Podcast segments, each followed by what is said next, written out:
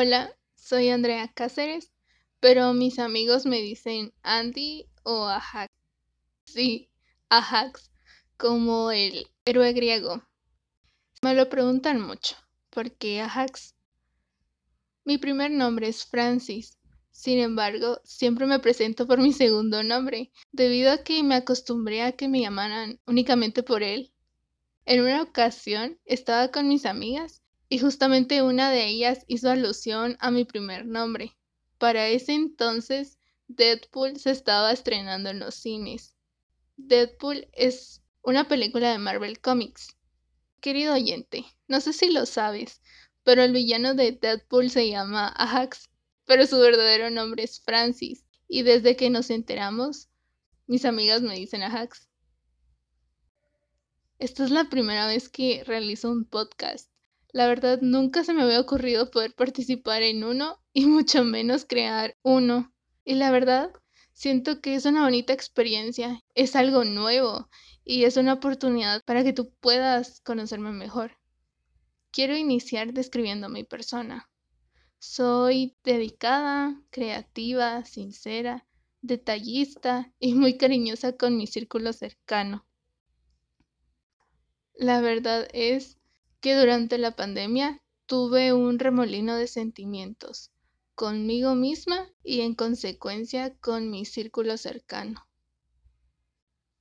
Cuando iniciaron los contagios en Guatemala, apenas seguían el primer ciclo de mi primer año en la universidad y sentí muy fuerte el cambio de modalidad. No porque no me gustara el cambio, sino que pude descansar más, ya que justo para ese momento tenía mucho estrés y no dormía lo suficiente. Después de pasar mi primer ciclo e interciclo, me gustaba la modalidad virtual porque descansaba y tenía más tiempo para mis aficiones. Sin embargo, tenía la espinita de una duda que me atormentó incluso antes de iniciar la universidad y era si realmente estaba en la dirección correcta, si realmente el sentido de mi vida era estar en ingeniería y no en otra carrera. Quiero hacerte una pregunta. ¿Por qué el ser humano tiene la necesidad de saber con precisión cómo debe ser su vida? Es porque busca un equilibrio, busca ánimo y lo más importante, busca felicidad.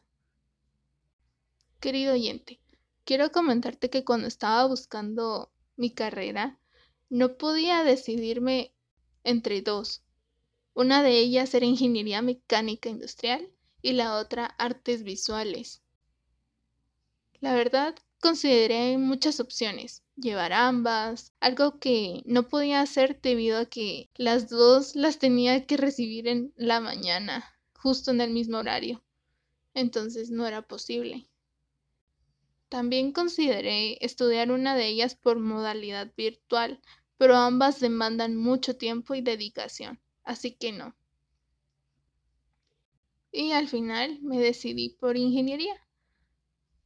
Sin embargo, para el segundo ciclo de la universidad, realmente quería saber si tenía lo necesario para poder ingresar a artes visuales, si realmente tenía el talento y la duda existencial de saber la orientación de mi vida me ocupó tanto tiempo que comencé a descuidar mis estudios en ingeniería. Me sentía angustiada y ansiosa, sentía que alguien me perseguía con el objetivo de adquirir una respuesta que no tenía. Sin embargo, lo que me perseguía no era una persona, era mi propia vida, mi futuro, mi tiempo, Así que decidí hacer los exámenes de admisión para artes visuales. Y no me lo vas a creer. No podía hacerlos. ¿Por qué? Los exámenes de admisión para artes visuales eran la misma semana que mis exámenes finales de ingeniería. Así que no podía hacerlos. No sé si me creerás supersticiosa o que buscaba motivos para tomar una decisión, pero creo en las señales.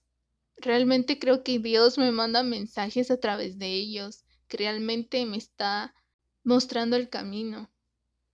por lo que decidí seguir mis estudios en ingeniería.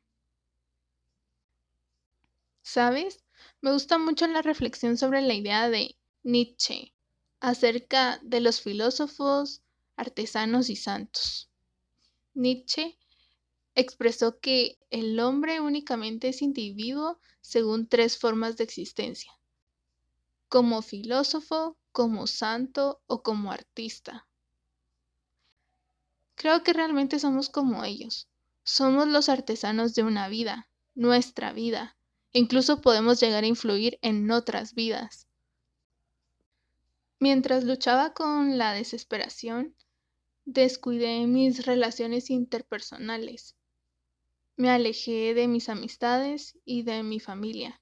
No les comenté esto hasta que ya había tomado una decisión.